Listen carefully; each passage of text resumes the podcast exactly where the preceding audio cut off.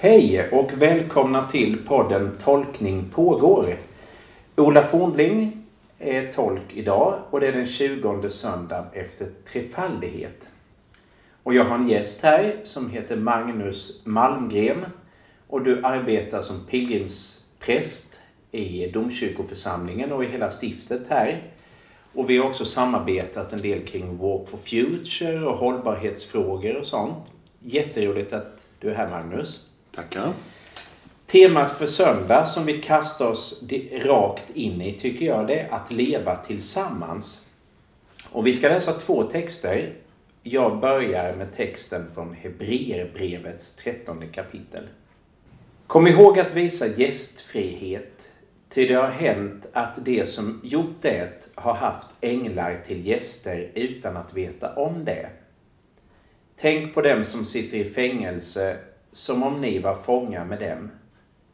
Tänk på dem som blir misshandlade som om det gällde er egen kropp. Och så ber Magnus läsa Johannesevangeliet. Ja, och det är från 11:e kapitlet. En man som hette Lazarus låg sjuk. Han var från Betania, byn där Maria och hennes syster Marta bodde. Det var Maria som smorde Herren med välluktande balsam och torkade hans fötter med sitt hår. Och Lazarus som låg sjuk var hennes bror. Systrarna skickade bud till Jesus och lät säga: Herre, din vän är sjuk. När Jesus hörde det sa han: Den sjukdomen leder inte till döden utan ska visa Guds härlighet så att Guds son blir förhärligad genom den. Jesus var mycket fäst vid Marta och hennes syster och Lazarus. När han nu hörde att Lazarus var sjuk stannade han först kvar 2 dagar där han befann sig. Men sedan sa han till lärjungarna: Låt oss gå tillbaka till Judeen. Tack. Då har vi 2 texter. En som är en etisk uppmaning skulle man kunna säga. Hebreerbrevstexten, den talar om ett imperativ, hur ska vi bete oss. Sen har vi en narrativ text som är mer en del av den här större berättelsen om Jesus och Lazarus. Var skulle du vilja börja, Magnus, vårt samtal här, om vi kastar oss ut?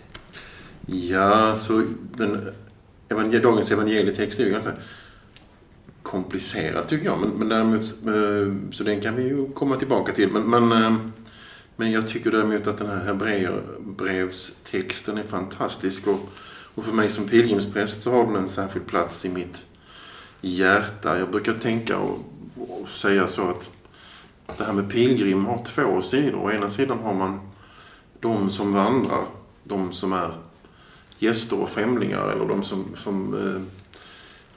som kommer till platser där de är beroende av att bli välkomnade och mottagna. Och sen så har man då de som står där vid dörren och väntar, de som välkomnar och tar emot. Och det är på något vis lika fantastiskt från vilket perspektiv man än ser det på. Att för den som kommer dit och blir mött och välkomnad så betyder den öppna dörren, den välkomnande famnen eller klockorna som ringer i kyrkan när man närmar sig otroligt mycket. Det kan väcka så starka känslor av att komma hem, att vara välkomna till en plats. Men jag tror att det också gör det för de som står och väntar och som tar emot, och det blir så tydligt att vi på något vis gestaltar någonting sakramentalt, att i den här gästfriheten, öppenheten för den som kommer, så är Gud närvarande. Så den här texten, Hebreerbrevstexten, talar till mig väldigt mycket om det som är pilgrimslivets kärna på något vis. Jag håller med och har ju också pilgrimsvandrat en del och kan känna igen mig i det här. Jag har både varit den som har stått vid klockknappen för att tajma att man ska ringa i klockorna när gänget kommer vandrande, och så ser man när de kommer in i kyrkan den här minen av att det är ett berett rum. Och jag har också varit den som har gått i liknande situationer. Och jag har varit den som har lagat mat ibland och ätit mat. Och pilgrimsvandringen tycker jag överhuvudtaget skapar ju någon slags liksom, ett sätt att leva som vi ibland glömmer bort. Alltså det här med att påminna sig om vårt beroende av varandra, det blir väldigt starkt i pilgrimsvandringens värld. Ja, det är också något annat som jag har tänkt på, det är att vi som jobbar i kyrkan och så, vi, det är ju vår vardag, vi rör oss i kyrkorummet som en del av vår arbetsplats och som en del av vardagslunken i vår tillvaro, men plötsligt så kommer någon som har vandrat dit och som har längtat att komma fram till just den platsen, och för den personen är en helig plats, en mötesplats med Gud, vilket ju är för oss alla hela tiden, men det liksom finns ju en väldigt stor risk att det liksom skyms av vår vardag på något vis. Och plötsligt så, alltså jag tänker att pilgrimen för liksom med sig den blicken så att vi upptäcker på något vis att, men just det, här är Gud närvarande, jag får vara på den här platsen där Gud är närvarande och möter mig. Och pilgrimen gör det tydligt för mig som har liksom vardagskontakt med samma rum. Och det tycker jag är fantastiskt också, att liksom det uppenbaras någonting i det mötet.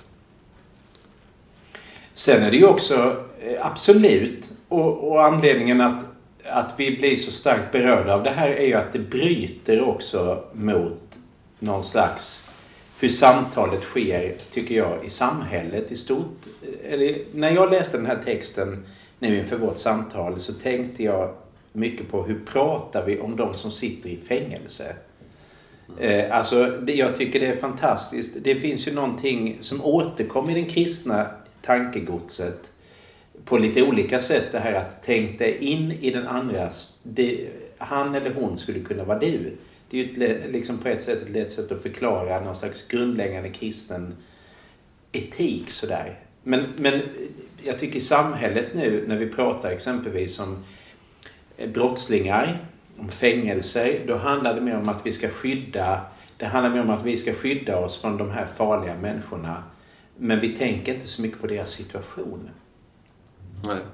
Det tycker jag är en tydlig utveckling kring hur vi liksom bemöter människor som är fångar så, eller fängslade eller kriminella, också de som blir misshandlade som om det gällde i egen kropp. Och det här sägs ju naturligtvis också då i en kontext när kristna bröder och systrar blev fängslade för sin tro och misshandlade för sin tro.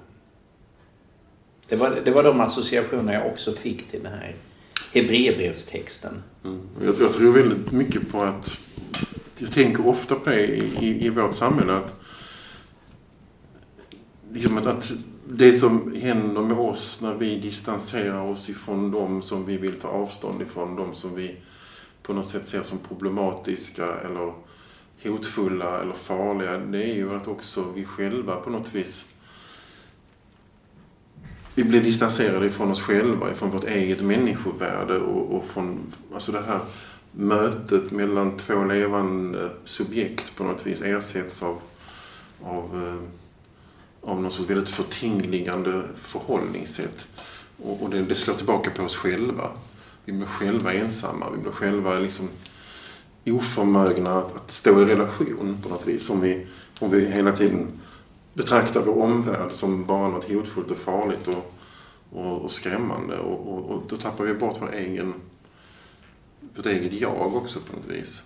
När vi inte längre säger du till vår nästa så säger vi inte heller jag till oss själva på något vis. Och jag tror att väldigt mycket av den otrivsamhet som människor känner liksom i tillvaron i samhället beror på det. Att det blir ett så hårt samhälle där vi distanserar oss från så mycket och så många människor.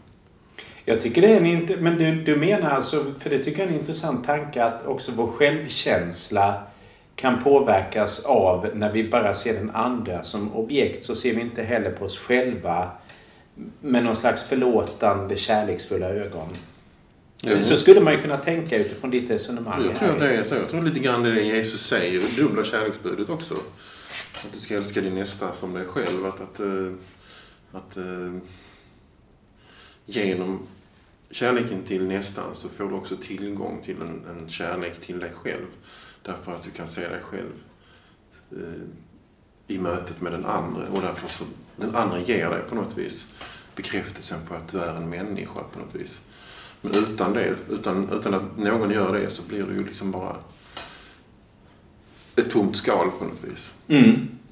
För det är ju intressant att vi i vår individualistiska tid som vi kanske ändå är inne i, eller i vårt samhälle där vi forskare är väl ganska överens om att vi tänker rätt så individualistiskt. Där har vi samtidigt ju en väldigt låg självkänsla och mår dåligt som varelse så att säga. Medan om vi hade levt kanske mer i relationsliv på olika sätt, så kan man tänka sig att vi också hade sett på oss själva mer realistiskt, kanske nyktet. Så också både tänka våra begränsningar och våra tillgångar så där, att nyktra till är också att se sin relation på något vis. Mm.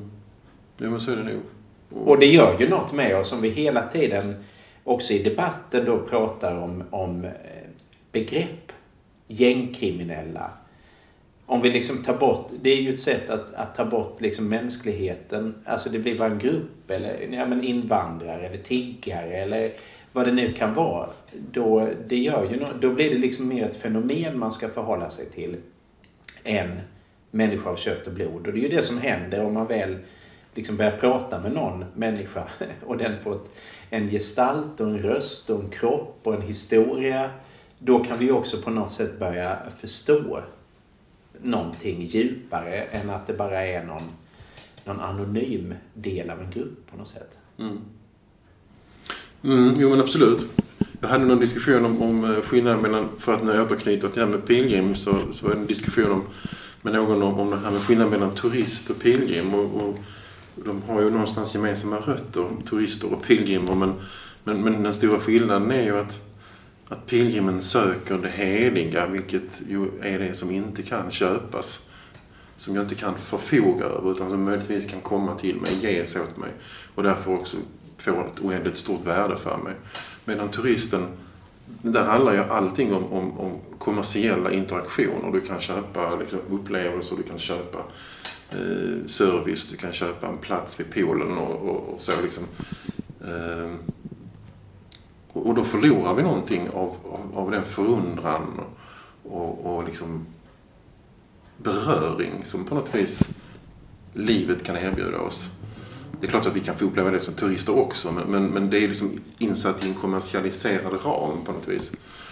Och pilgrimsvandringen vill på något vis, som jag ser det, göra motstånd mot det och värna om det som är heligt och dyrbart. Och det är inte minst viktigt liksom när vi tänker på vårt förhållande till varandra, att när vi möter vår nästa, vår medmänniska, så möter vi det som också är heligt och dyrbart och inte kan köpas eller säljas. Nej, och det är ju också en process i pilgrimsvandringen som kan vara initialt jobbig och bökig. Alltså, för det är ju också alltid det att när man pilgrimsvandrar är man en grupp. Och jag måste anpassa mig efter hastighet och efter... Jag kan inte välja väg själv utan man går tillsammans och sådär. Men erfarenheten är väl också att när man väl kommer igenom de där liksom irritationsmomenten, så kan man hitta någonting annat.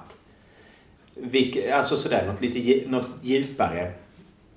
Som jag också tänker är viktigt. Och det är väl den erfarenheten som man kan dra i familj.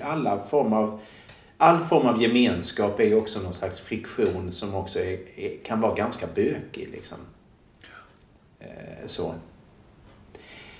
Bra, men om vi då, för att jag hoppas ganska mycket på det, Magnus, här ska jag erkänna vad det gäller evangelietexten. Jag tycker den är väldigt...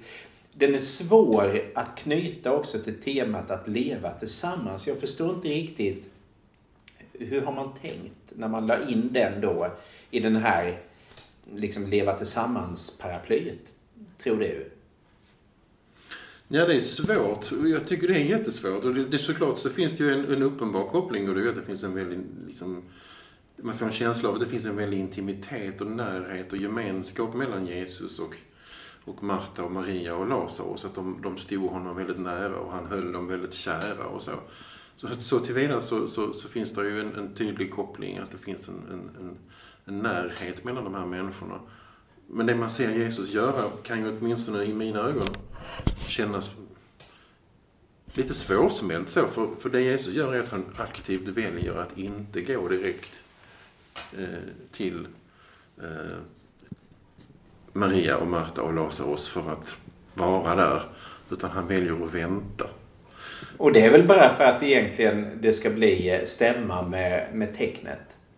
Alltså på tredje, det, så tolkar jag det. Jag har inte läst någon kommentar, men han väntat 2 dagar. Och det är väl för att liksom undret ska ske på den 3:e dagen. Har jag alltid...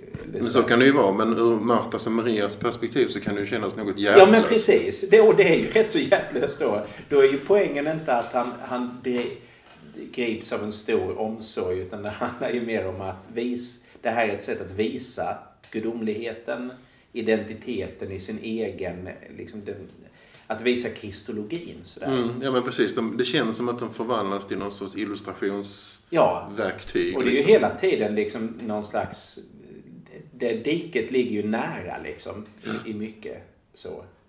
Så att jag har lite svårt att få in liksom, det är klart att man kan läsa det som att Jesus är väldigt god och han drivs av någonting, av deras relation, och det gör att han uppväcker Lazarus. Men det finns ju också hela tiden, det är också hela tiden ett sätt att visa på hans gudomliga kraft på något sätt. Mm. Men det är klart, då kan man ju tänka att vad kan man tänka om det egentligen? Jo, men man kan ju tänka att det här hör ihop, metafysiken så att säga, Jesus som Guds son är ju också förbundet med nästan kärleken och det här på något sätt. Mm. Ja, och jag vet inte riktigt hur jag kopplar ihop detta med den här texten, men för mig blir det lite sådär som jag tänker, alltså en del människor säger liksom sådär, men jag har omsorg, jag har framförallt ansvar och omsorg för mina närmaste, så jag kan inte engagera mig i hur världen ser ut eller liksom ta ställning i viktiga samhällsfrågor som kan göra att jag hamnar i kläm och mina barn drabbas eller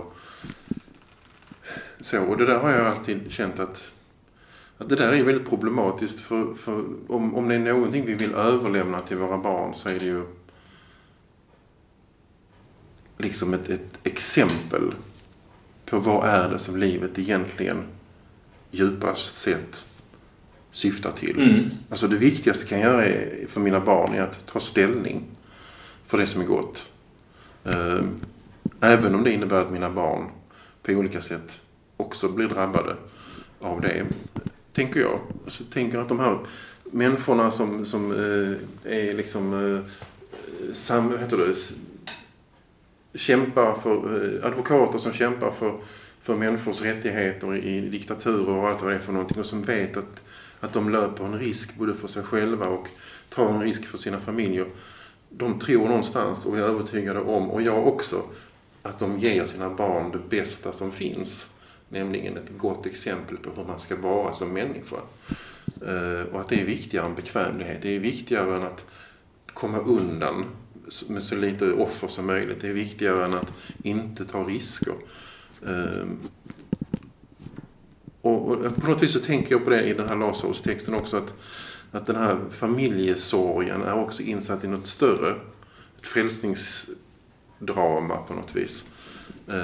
Och Jesus inkluderar på något vis Marta och Maria och Lazarus i den här större frälsningshistoriska liksom,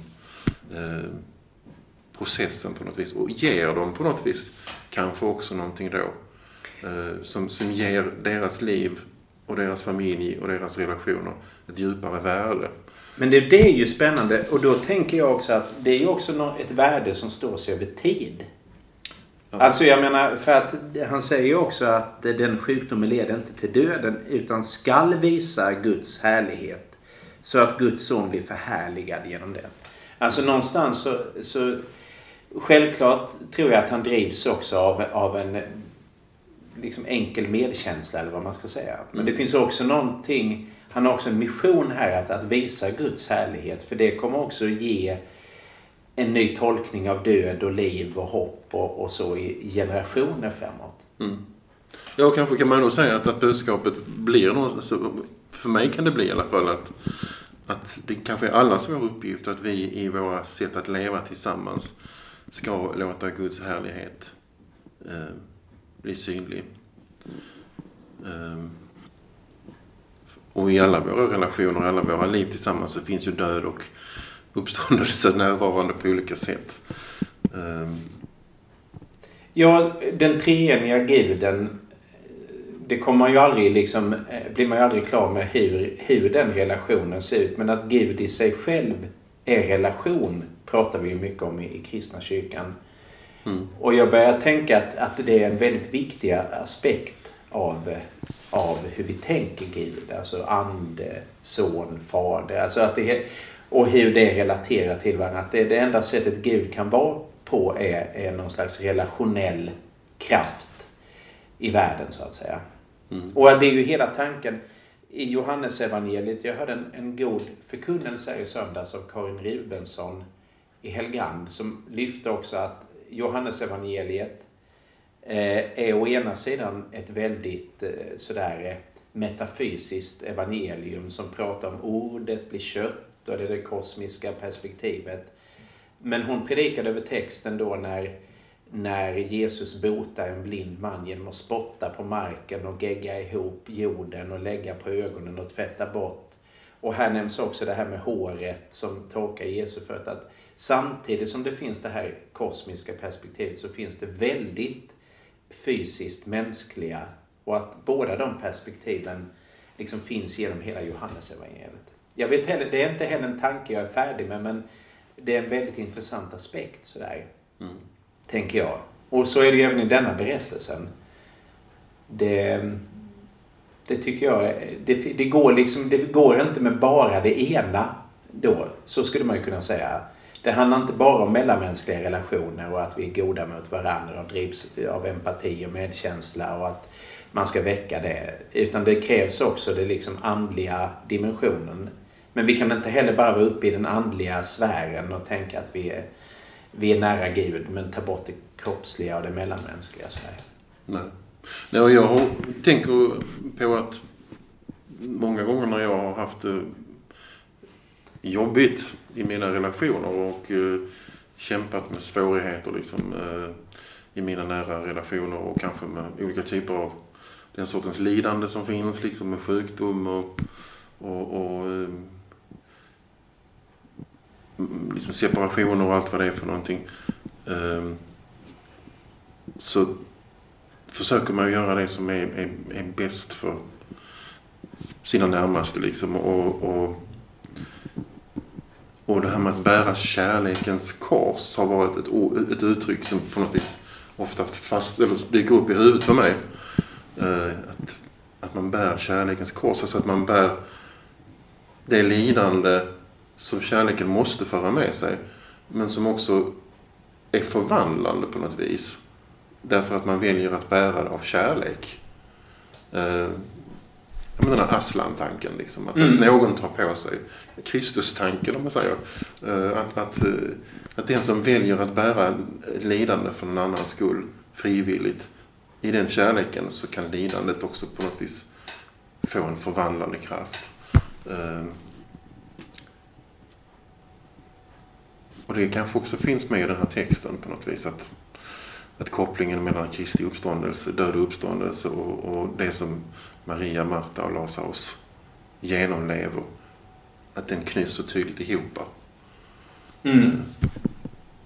Och också knyts ihop då som sagt, men det är inte bara en magi i det här utan det är ett faktiskt skeende där Jesus också, vill jag minnas, han gråter ju också över Lazarus som har gått bort. Det gör han väl inte i denna texten, va? Så jag missar det. Nej, utan det kommer sen, ja. Mm. Alltså det finns tårar, det finns liksom, men han måste röra sig. Han kan inte bara, alltså det, jag menar, och det hela inkarnationstanken är ju också sån då att okej, Gud blir människa, det kunde väl räckt så. Nej, men Jesus måste också skaffa fysiska lärjungar och berätta sin berättelse och den ska tas emot. Ja, men det finns något liksom nästan svindlande perspektiv i det, tänker jag ibland.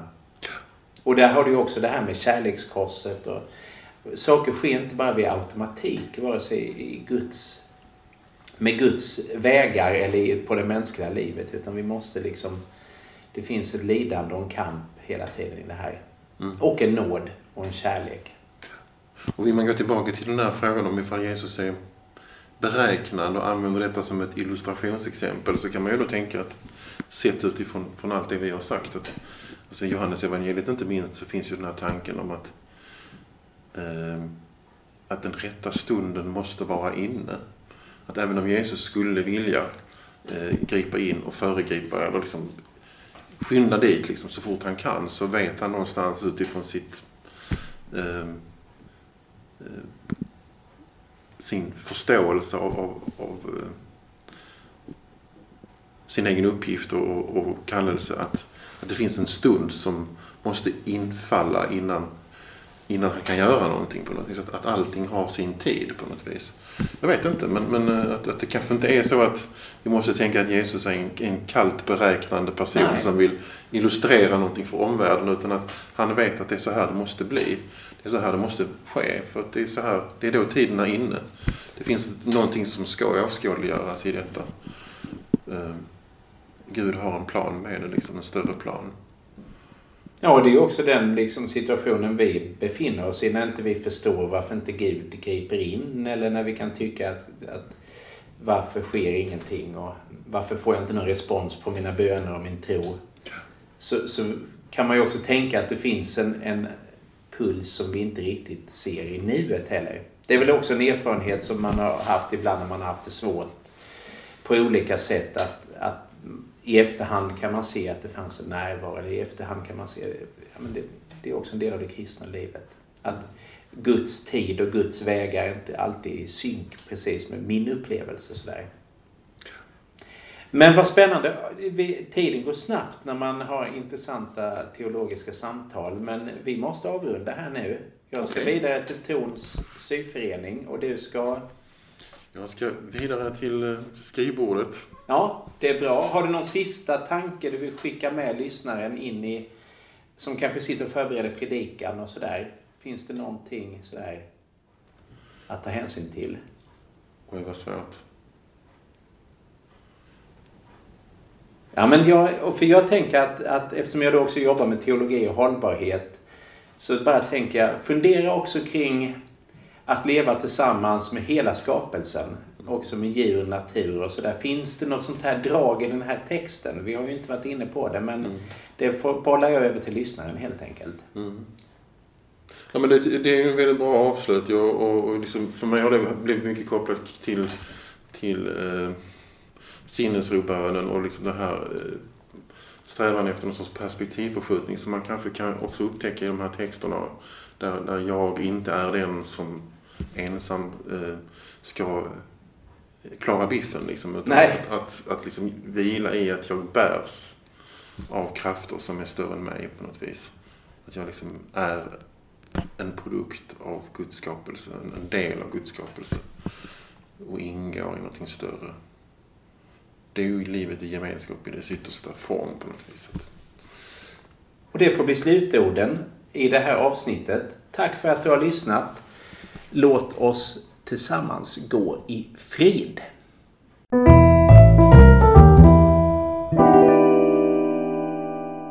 Du har lyssnat på Tolkning pågår, en teologipodd i samtalsform. För dig som vill fundera över livet och tron, och för dig som vill få inspiration i predikoförberedelsen. Tack för att du har lyssnat. Och tack till alla er som gillar och delar våra avsnitt på Facebook och som på andra sätt berättar om den här podden för andra. Om du vill lyssna på fler avsnitt så finns vi där poddar finns, och på vår hemsida som du hittar om du googlar Tolkning pågår. Och om du har tankar om podden så hör gärna av dig till oss på vår Facebook-sida. På återhörande.